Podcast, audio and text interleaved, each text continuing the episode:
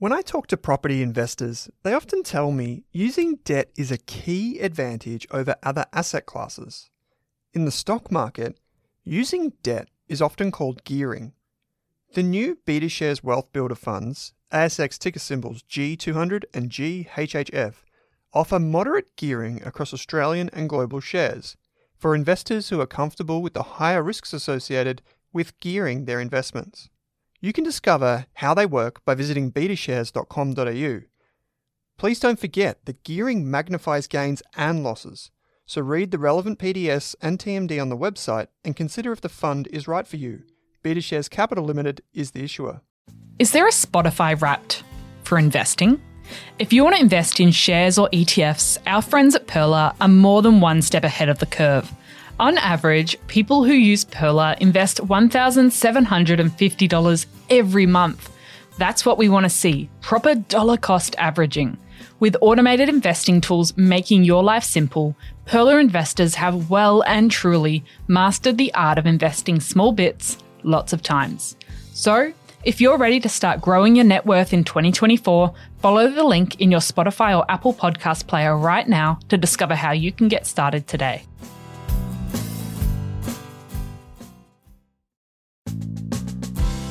Welcome to the Australian Finance Podcast. I'm Kate Campbell. And I'm Owen Rask. And we're here to give you the tools and knowledge to invest both your time and money better. If you're new, feel free to jump in with our Starter Pack series that aired in early 2022 or our shares or ETF mini series. We've got plenty to share with you in today's episode, but if you want to catch us on socials, head to Rask Australia on Insta and Twitter.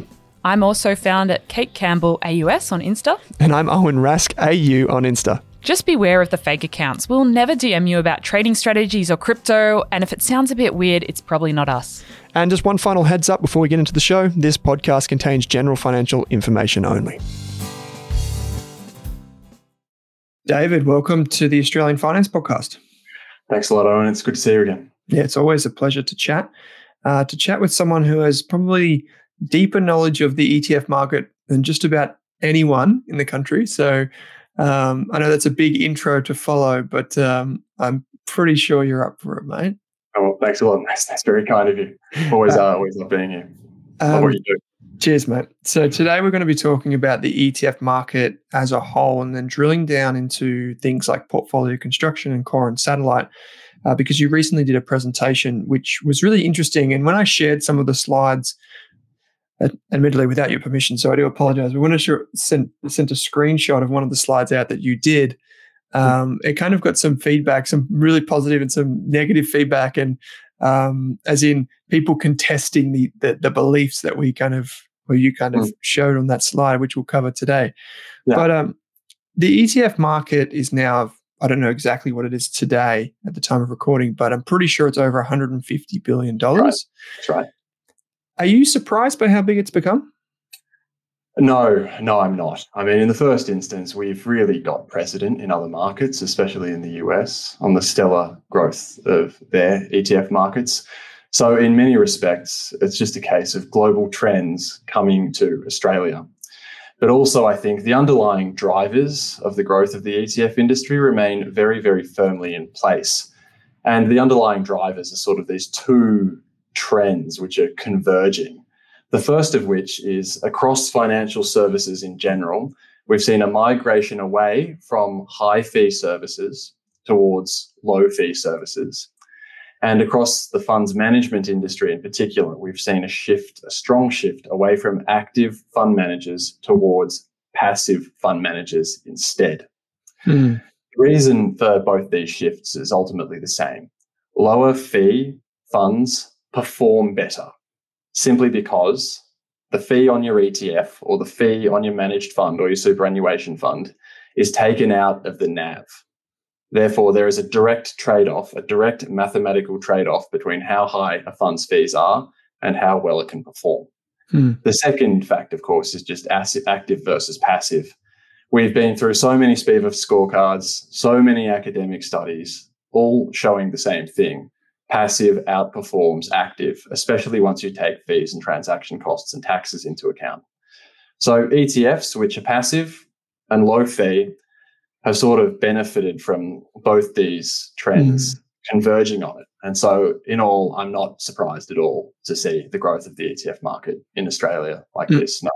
Mm. It's um, it's really eloquent to put it down to those two things, which you said are converging, and they're effectively one and the same. In that, it's the after fee performance that it, most people care about, and um, it you know this is where I've always been a bit mystified by the the debate, other than for I guess um, agency or uh, you know people kind of protecting their jobs. Um, I've always been a bit confused why so many people think that active is still the predominant driver of like wealth into the future. I just I just can't see that happening. It always has. I think we'll always have a place, but um, whether or not it's you know as popular as it is today. Um, one of the things that we've also seen this this year, mate, is the the shift towards yield focused ETFs. So not just like straight up Aussie shares or straight up global shares, for example, but people using ETFs. I mean, you guys had the gold ETF for so many years, and it's still by far and away the most popular gold ETF in the country.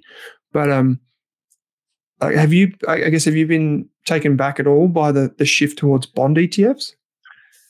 You're exactly right. So by our numbers, about 47% of inflows into ETFs as of uh, at least the end of October were into bond ETFs, as compared to just 23% of inflows mm. last year uh, over the same period. So there has been a notable upswing in inflows into bond ETFs this year. Are we surprised?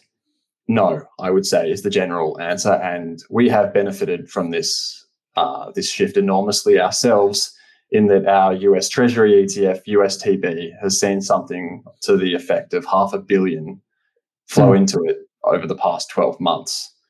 Um, but perhaps to address the question behind the question, um, why have bond ETFs suddenly uh, gotten so popular? For me, it comes down to three main reasons. The first of which is your income story.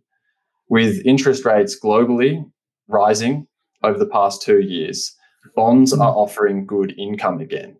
And here, it's very important to remember that while you may get the impression looking in the newspapers that the big drivers of the global ETF industry are millennial investors, the reality is the big drivers of the ETF industry in Australia and in the US are financial advisors and ultimately their clients. Mm.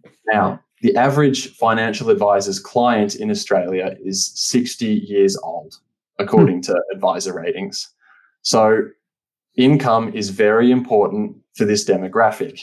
And with income on these bond ETFs being high by historical standards, that makes it a, that makes them a very very attractive proposition for this core market for ETFs. Mm. So hmm. that's the first thing. The second thing I think it's uh, worth uh, touching on as to why these bond ETFs have seen such renewed popularity is just the simple fact that they can be used by tactical traders too to potentially front run interest rate cuts.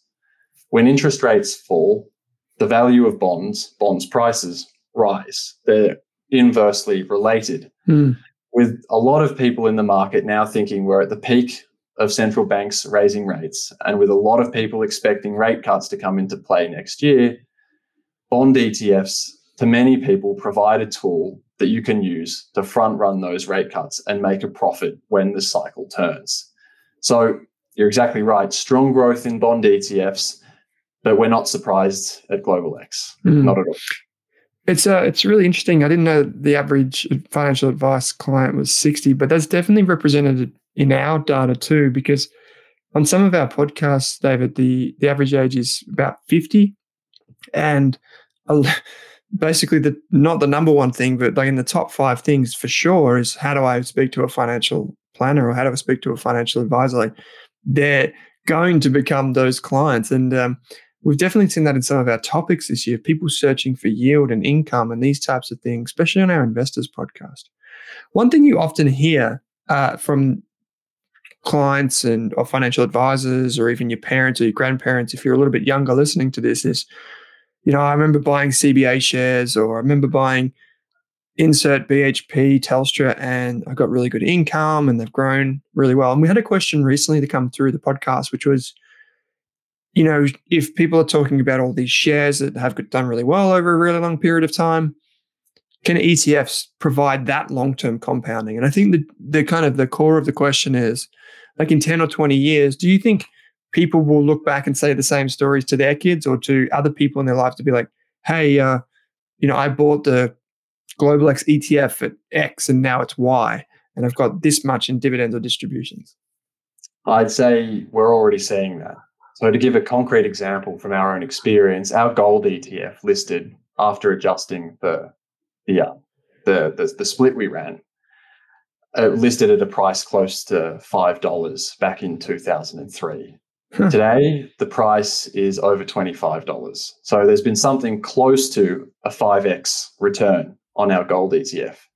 That is way better than most stocks. Not all stocks, but most stocks on the ASX. Hmm. It's not just our gold ETF, of course. There's other ETFs with long track records on the ASX. So, for instance, there's one ASX 200 ETF with over 20 years history, and it has put up, you know, something similar, I put up a similar number to our gold ETF. So, from my perspective, we've already seen this for those ETFs that do have long track records and trading histories on the ASX. It's interesting because a lot of people think that, like, I guess maybe because it's not as exciting for people that don't see that long term compounding. But I remember I had, um, re- back in the day, I had a really good investor on the podcast, a really, and he's an active investor, ran Australia's one of the biggest funds at the time. And he said to me, people underestimate the growth of an investment in years five to 10, and they overestimate the growth of investment in years one to five because we're just like biased towards the here and now. But it's those long term compounders that win. And I think like ETFs are like the, the kind of pinnacle of what you can aspire to to do in terms of compounding. I've I saw in your chart something that I thought was really interesting and might be a bit funny for people to kind of hear about, but I'm curious.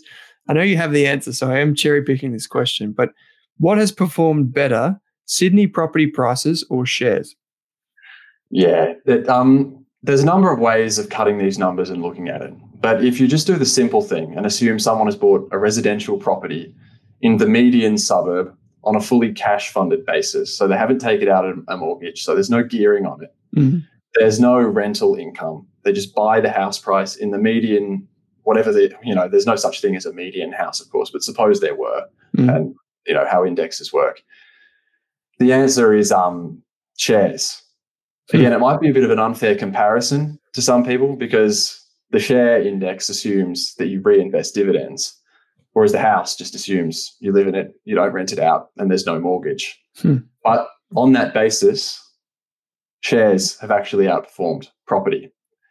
To have a bit of fun with this question, though, it really depends if you and some people do for that matter like to compare am i better off buying shares in the asx 200 or am i better off buying a property um, it depends the way about it depends quite heavily on the way you chart the numbers and what you do if you buy a house using gearing, so you borrow money, you you know take on a mortgage essentially. That's what uh, having a geared property exposure is a mortgage. Mm. Then you should expect the value of your house to outperform the share market simply because there's that element of gearing there. Mm. And hey, at the end of the day, a house is a house. You can live in it. ETFs may be well and good and great, but you can't live in them, right? Yeah. However, if you were to make the comparison fair to ETFs, you'd have to run a simulation whereby you gear your ETF exposure in a similar way that you gear your property exposure when you take on a mortgage.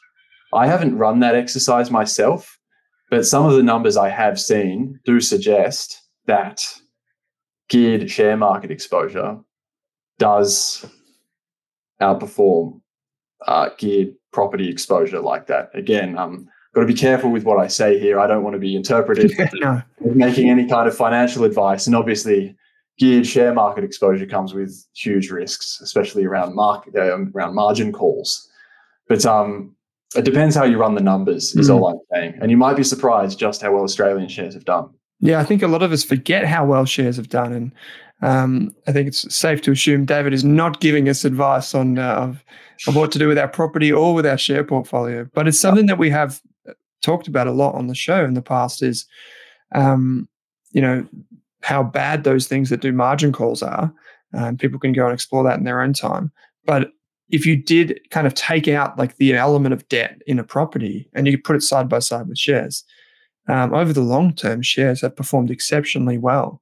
And even still recently, with things like franking credits and dividend reinvestment plans and those types of things, it's actually, I think it, that was one of the first things that caught me off guard with investing. The first two things were how powerful compound interest is. That was the first thing when I plugged that into a Money Smart calculator. I was like, why am I doing anything else other than dollar cost averaging? And second of all, was how well shares had performed because everyone in my life at the time was just property mad. And um, it wasn't until I saw the numbers, I was like, hold on a second. It, uh, it seems that shares are actually probably a better long term investment for me. Um, so another, ch- this is the chart. This next one that I'm going to refer to, and we'll put a link in the show notes perhaps to this, was the one that I thought was really interesting because a lot of people, when they think about ETFs versus shares, um, again, they think that ETFs might be just, you know, it's low cost, it's easy to invest in, therefore it's not good. Um, and so people that then go and invest in shares or they try and spice up their ETF portfolio, they might try and market time. They might try and buy this ETF one week, sell it the next week. And they do the same thing with shares. But you come up with a really interesting study that I didn't think I'd seen in Australia. I've seen it overseas, which is this kind of like the what do you miss out on if you do yeah. decide to try and trade the market and you miss the really good days. So I won't take the the punchline away from you, David, but can you just explain what you ran and what you found? Yeah, no, you're exactly right. It has been done overseas, and I wanted to run the numbers in Australia to see if the same thing held true here. And the answer is it seems to hold even more so in Australia. Mm. So, what did we find? So, what we did was we looked at the price return of the ASX 200 over the past five years and found what happened to you if you, as an investor, did the lazy thing and just bought five years ago and did absolutely nothing for five mm. years. And then we looked at what happened to you if, in the worst case scenario, highly unlikely, but still theoretically possible, that you missed the 20 best days of the ASX 200. And what we found was if you bought the ASX uh, 200 five years ago and did nothing, you had recovered completely from COVID and made something of a profit. By contrast, if you missed those 20 best days, you essentially caught COVID and died. you went right the way down to the bottom of the COVID drop, then you flatlined. You never recovered. So I think, as you said, it quite powerfully illustrates the dangers of market timing and why investors might frankly be better off just doing the Rip Van Winkle thing, buying a portfolio, buying an asset class, than just falling asleep for however long. Mm. It was interesting because you you also showed like what happens if you miss the 10 best days and the five best mm-hmm. days. And what people often assume then, well, then they go, well, what happens if you just avoided COVID altogether or you didn't invest or like, you know, how many people are worried about the next market crash? But one of the things that always catches me about these types of charts is like a lot of people assume that they could have made a good decision to avoid the market correction in the first place. And what we see, and I could be wrong, maybe you found this in your data, maybe you didn't. But my understanding, David, is that oftentimes the best days are alongside the worst days. So, so, true. so you often find that even if you could have avoided the bad days, you almost certainly would have avoided the good days. so, That's true. Yep. Yeah. So they it's side by side. So yeah. hard, right? Yeah, that's it. And I think it's important to remember there, like you said, that when markets fall, they fall for a reason. And that's mm. because everyone's selling at the same time. So when people look at these exercises and think, oh, I could miss, you know, I'm smarter than everyone else, I can dodge the bad ones and find the good ones, or I can dodge both at once through some sophisticated market timing system. Remember that uh, no one knows the future. Everything you know about the ASX 200 is always also priced into it. Mm. And there's a lot of data, there's a lot of evidence that shows, you know, what happens to people who do go down that path. And it all shows that it's a very treacherous veil. Mm. So look before you leap. Um, yeah, I remember when I put this out there, everyone was like, well, if you could have just traded around it. And then they showed me some like data that said, well, if you just did this tra- strategy, that's almost as dangerous as trying to mm. think you can market time, like relying on that data, in my opinion, because a lot of people that go out and try and prove to you that you could have avoided the crashes they're using data which is what we call back tested. That's right. Which, as you know, it's con- like it's fitting the line to the data, not the other way around. That's exactly right. And so you try and find the strategy that best fit the previous conditions. But we know the future is different to the past. Like different companies, different stocks, different market right. environments. And it's just, it's I, I, I can see how new investors get kind of lured in. Yeah, so easily. It, it makes yeah. sense to avoid them, but how hard it is indeed. Another chart, yeah. and this is probably the other thing that really jumped out to me, because again, I haven't seen it in Australia, but I've definitely seen it from a professor, uh, Professor Bessembinder, who That's ran right. something, yes, run th- something similar. And you did this. So I'm just going to hand it straight over to you from here. Tell us what did you do and what did you find from the ASX data? Sure. So I wanted to make the point to investors that diversification is the only free lunch in investing. And my favorite way of illustrating, well, before I do illustrate this and go into this slide, just in my experience, and I'm sure in your experience too, Owen, that with investors, their attitudes towards diversification can be a bit, a little bit like, you know, the attitudes of young men towards calling their mums or their grandmas on the weekend, you know. they know they ought to do it, but they sort of put it off until circumstances force a change of habit. Yep. so my favorite way of illustrating how powerful diversification is is to compare the number of ASX listed ETFs that have provided some kind of positive return, total return over the past five years, with how many ASX listed stocks have provided some positive return over the past five years. And again, there's a number of ways of running the numbers here. But if you do what I've done, which is you look at every ASX listed ETF, mm. including the bond ETFs, which haven't done that well over the past five years, a lot of them, by the way, and the cash ETFs, you'll find that I can't remember the exact number in the slide actually. It's about 85, I think, from me- memory. Percent. 89. Is it higher than that? 89.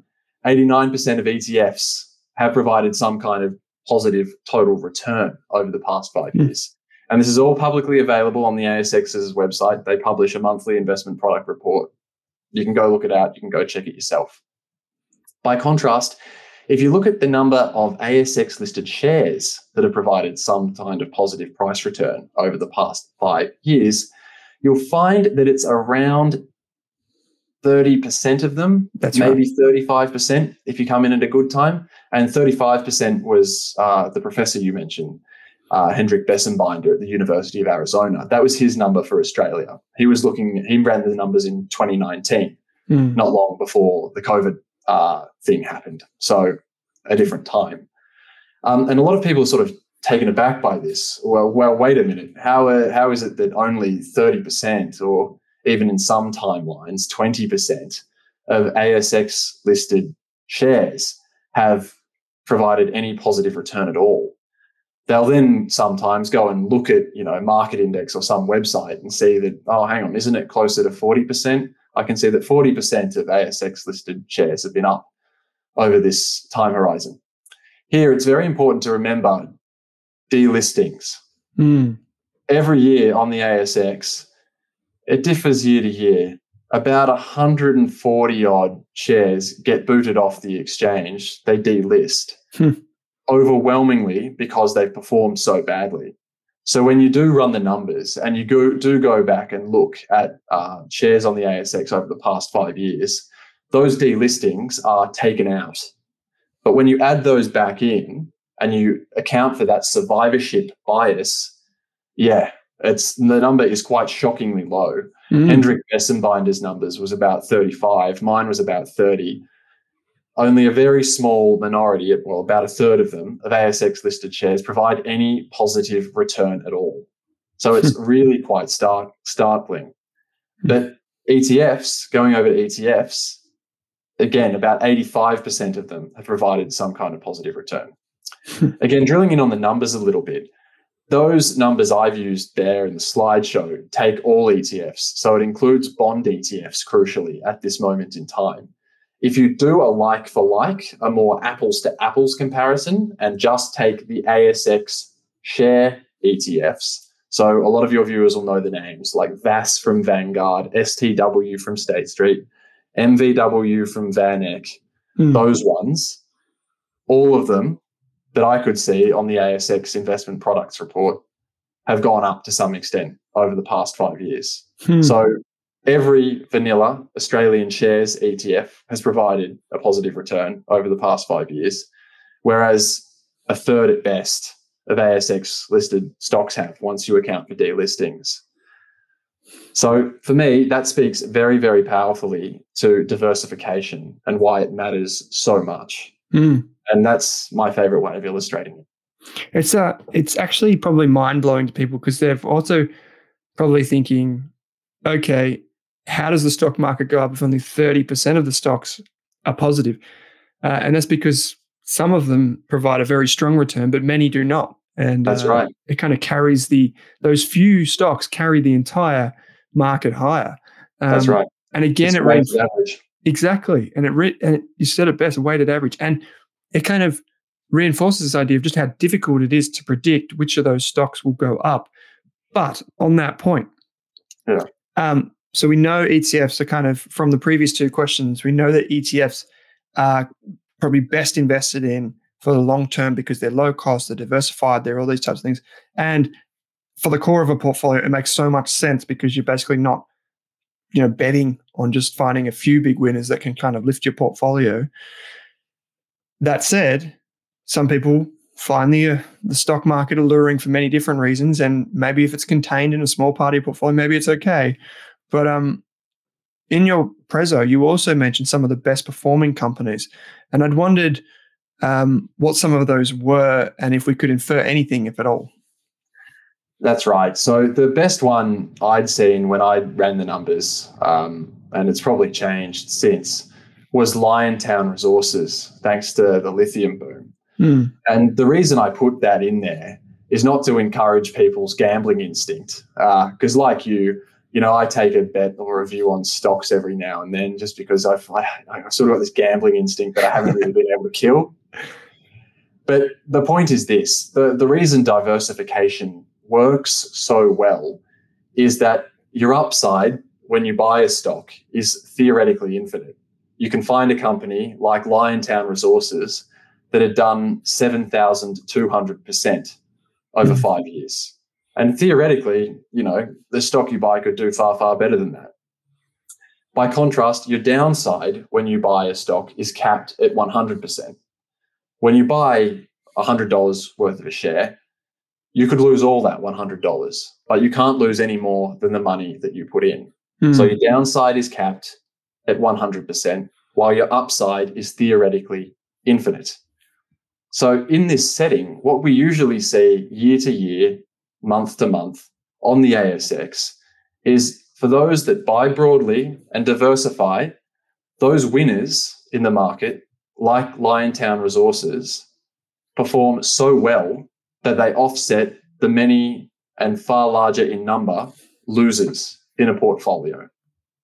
Hmm. And in this context, it's more important to bag the winners, that is, to get the Liontown resources of the world into your portfolio, than it is to dodge the losers. And that's the mathematics of why diversification is so important and why I put that in there.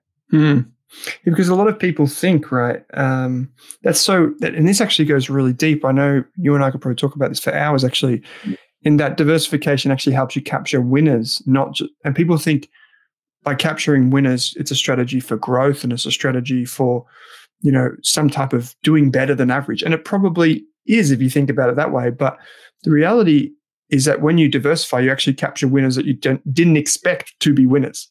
Um, right. yeah, and you that is actually a pr- protective mechanism in itself because you're effectively you are buying the market and you're getting that exposure to the market as a whole. Uh, I'll quickly run through just some of the other names just on here, and I'm, I've got to take away from this. It was Liontown Resources, Red Hill Minerals, uh, Silex Systems, Chalice Mining, o, IODM, never even heard of that one, Capricorn Metals, Fortescue Metals, which is probably the only one that people have really heard about, Predictive Discovery, Telix Pharmaceuticals, and De Grey Mining. Now, I know from the very limited understanding that I have that a lot of those companies Yep. are like mining and resources and like I just think about, and one of them's a pharmaceutical company, and I just think to myself, if people knew where gold or lithium was going to be in the ground, um, they wouldn't tell the rest of the world about it, and so uh, they're going out there trying to find those things as well. And so um, to to think that a public market investor who buys shares could determine which, which company is going to strike literal gold or lithium is is incredibly rare and incredibly hard to fathom. Yeah. Um, but by buying a diversified ETF, you may get exposure to some of these names anyway, like say Fortescue, for example, uh, which is a popular one in most ASX, um, I guess, ETFs. Uh, so I, I, guess that was kind of my takeaway from that. I don't know if you had any others, but if if you didn't, I'm happy to move on to the next question. No, no, no, no. I've um I've got no takeaways beyond yours. Okay, great. Um, so I guess one of the things is that um, paying a professional fund manager, you said at the top of the show, may come at a slight cost to say an index ETF, which you can buy on the market. It's automatically adjusted for the fees that are taken out. It's quick and easy. One of the things that you included in your prezzo, which w- was quite interesting to me, and it's a kind of take on not just the index active versus passive, it was also a look across different types of markets because other, as more investors are now looking towards bonds and fixed income type things, um, they're looking not just at shares in Australia or the US, but they're looking across different asset classes. So I'm curious, like, where you think passive and active has a role and what the data revealed to you in in your research. Yeah, so I might sound like a, a, a bit of a, a polemicist here uh, in making this statement, but I think for the vast majority of Australian investors who don't have access to some of the world's best fund managers, the answer is that the place of an active manager in your portfolio is nowhere. Hmm. Nowhere at all. And I hate, I, I don't take any joy in saying this, but I think it is true to some extent that we really, as a country, don't need a large bevy of professional active fund managers. They subtract economic value. They make more people, they make no one richer than themselves. I've got to say that these active fund managers are best at making, uh, best, best at enriching themselves rather than other people. And um, I think the data backs this up. If you look at the, if you compare the returns side by side of passive index funds to their competitor active fund managers in any point in the share market, we've seen time and time again that, especially over longer time periods, index funds outperform. This debate is really done and dusted, and more or less everyone on the street accepts it, except the active fund managers themselves. Mm. Um, I, I, this, this is a bit of a, a, a, polemical. Again, I'm going to be a bit polemical here. There, there's a quote from um, the. Do you know the novel American Psycho? Yeah. Um, and his character, Patrick Bateman. Mm. Um, there is this, um, but what, one of the most powerful quotes in that book, in my opinion, is, is this one here, which I've got written down, where he says, um, I stare into a thin web like crack above the urinal's handle and think to myself that if I were to disappear into that crack, the odds are that no one would notice that I was gone and no one would care. Ellipsis. Some people truly do not need to be here. Um, a bit of a, a bit of a stir the pot kind of a quote, but for me, most of the active management industry does not need to be here. It subtracts economic value. We as a country would be better off without it. It's not true of all active managers. Some really do add value, but for the mm-hmm. overwhelming majority of the industry, Again, yeah, not going to make any friends from saying that. I'm yeah, I like it. I like it. Yeah, I, I, yeah. I think I think that should probably be uh, for what it's worth. I think that should be everyone's first default reaction. Right? Is like, yeah. prove to me why you deserve to be in my portfolio. Prove it to me. You know, and it's so hard to know in advance. Um, which fund managers might perform how long, uh, well for how long. Like it's like so many different variables. Um, I did this as a profession, as you may know, yeah. David. I, I reviewed um, professional fund managers for a while before. Um, uh, I did not know that. Okay, yeah, that's good to know. Yeah, and right. and, it, and, it's true, right? Like it, I see it in the data as well. Like, uh, so you've seen how the sausage is made, then you've uh, yeah. yeah. Yeah, and I'm, you know, interviewing mm. hundreds of fund managers on our investors podcast, and so um, I see it, and uh, I think that's why we're increasingly moving, like as an industry. Uh, fortunately, Global X has been there for a long time, but and you've been there, but um, even Rask, but beyond that, people are increasingly moving to a core and a satellite approach, and predominantly that core is passive. And I think um, I, my personal view is that everyone should have almost an entirely passive core. And when I say passive, it could mean like smart beta, it could mean like just boring old vanilla ETFs, it could mean anything really that's just low cost and diversified and simple to understand. Um, commodities, even. So um, I'm curious, and I would like it if you could. You don't have to, but mm. if you could share your view on the core and the satellite exposure. Mm. And also the types of ETFs that might go in there. And feel free to like mention Global X ETFs because a lot of our audience will want you to say that and say, hey, then I can say go and check it out on the website and put links in the show notes, of course. But if we just take this core and a satellite idea, which they're pretty familiar with, um, how would you explain that to the Rask community? Yeah, so the core of a portfolio is very much the sensible, sleep easy at night, proven and time tested, build long term wealth, put most of your money part of your portfolio. And in our experience, dealing with advisors, dealing with direct investors to the extent that we do, it, we tend to see the core makes up anything between 60 and 90% of an investor's assets. What goes into it? Like you said, low cost, well diversified index funds, often around the core of the Australian share market, the core of the US or the global share market. One fund we provide here is the N100 ETF, that's the ticker. Mm. And then around the core of the Australian and US bond markets too. I like to think that you should also place commodities, some small amount of commodities, or at least some other alternative, perhaps like property, as an, another example, mm-hmm. in the core of your portfolio too, just so that you're a little better diversified. And we have seen our gold ETF become one of the largest ETFs in the country on the back of that.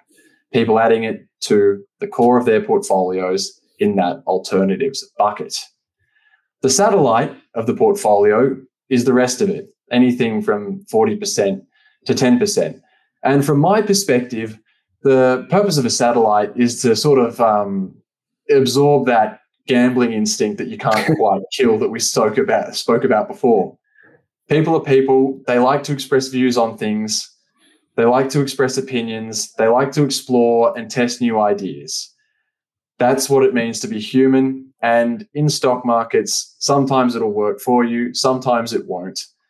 Leave a smaller side, a smaller portion of your money aside that you can use sort of, you know, have as that outlet for your more adventurous instinct. And in the satellite portion of a portfolio, we see all kinds of things. Some people will want to take the approach of picking direct stocks. I think the data would suggest that you'd be better off picking ETFs mm-hmm. rather than stocks. And we do see some of the more interesting and colorful ETFs appear in the satellites of portfolios too. So one example that we offer might be something like the hydrogen ETF. Mm. Hydrogen obviously is going to be very important for this energy transition, but at these at this stage at least, it's much too early to know what that looks like. So if you want to express a view on that, that's where it goes. In the satellite of your portfolio, a mm. smaller allocation compared to the core. And mm. um, as part of that, of course, more risk. Mm, I love it. Um, and one that I was thinking of because only because I've got still got the names of those companies on my screen here is um, even things like the ACDC ETF is something yep. that like it's much more mature than the hydrogen ETF, but at the same time, and it probably doesn't include a lot of those companies because they're probably too speculative for it, but it does provide exposure to like battery and lithium, which is Yep. There's more, more and more Teslas and BYDs and all that sort of stuff on the street now when you look outside. Um, and I feel yeah. like that could be one. That could be one, absolutely. And the fact is, with thematic ETFs, I mean, sometimes people can think that they're a bit too much for them or that they're a bit, in some cases, silly. But the fact is, with an ETF that's well diversified, there's only, you know, so far that you can go wrong. ACDC, as luck would have it, has been one of the best performing thematic ETFs out there, and um, we're very, very, very happy with it. Um, but um, yeah, that would be one to answer mm. the question. Mm. I like it. Um, well, David, this has been a heap of fun. I'm glad that you actually brought something polarizing to the chat. Um, if anyone that knows you knows that you you know you're very well mannered and very articulate in how you speak, and then um, to bring that to the table, I'm very very impressed that you said that, and it's very clear thinking like of you. Like it's just like this is the answer um, that I think, in my opinion, after doing this for so long. Um, so we really appreciate that. But I will put a link in the show notes to uh, many of your your insights and those types of things that are on the Global X website, as well as uh, linking back to all the things that we reference in this this discussion. So, mate, uh, thank you for joining me. Uh, if if I don't see you again, ha- Merry Christmas and a Happy New Year. But um, all the best with your uh, your punts for 2024 with your small stocks. I hope that's uh, not the core of your portfolio, but it doesn't sound no. like it is. Not at all. He says. Okay, that's great. Yeah. Well, David, thanks for taking some time to join me today. Thanks a lot, Owen, and Merry Christmas to you too. Thanks for listening to this episode of the Australian Finance Podcast. We hope you learned something new and were able to take one thing away from this episode. If you're keen to learn more, head on over to Rask Education and take one of our free money and investing courses. You could even become a Rask Core member for less than your Netflix subscription each month. And don't forget to subscribe for new episodes in your inbox every week. Plus, if you enjoyed the show, we'd love you to leave us a five star review on Apple Podcasts or Spotify and send any questions our way via the link in the description. And before we go on, did this podcast contain personal financial advice just for me? Absolutely not, Kate. Our podcast actually contains general financial information only. What that means is the information does not take into account your financial needs, goals, objectives, or even your situation. So, because of that, it's important that you consider if the information is appropriate to you and your needs before acting on it. If that all sounds a bit confusing or you're still working out what your needs are, it's a great idea to consult a licensed and trusted financial planner. And don't forget to do your own research. Want to create the perfect ETF portfolio? Join InvestSmart's free live masterclass webinar on the 19th of June to learn how to build a portfolio of exchange traded funds that match your financial goals. Hosted by money expert Effie Zahos and Paul Clitheroe, one of Australia's leading financial voices and the chair of InvestSmart. You'll hear about the evolving economic landscape and what it means for investors, as well as top tips on selecting the best ETFs. Ask your questions live and transform your investment strategy. Visit investsmart.com.au forward slash events to grab your place today. For more than a decade, I've been hunting for the best investors and their methods, strategies, and tools for investing. After years in the industry, countless books, a few degrees, and 1,000 podcasts and live shows, I've rolled this accumulated knowledge into something called Rask Invest. If you've ever heard me talk about a core and a satellite, active and passive, true long term compounding, or you simply want to know exactly how I would invest, now is your chance. Rask Invest is our new investment service, designed for all types of investors who want professional management of their core portfolio at a low cost from a team they trust. Rask Invest helps you automate your wealth creation and passive income. Simply click the link that says Invest with Owen in your podcast player to join one of our live platform walkthroughs or book a call with us. You can also view the Rask Invest PDS and TMD and get invested with me.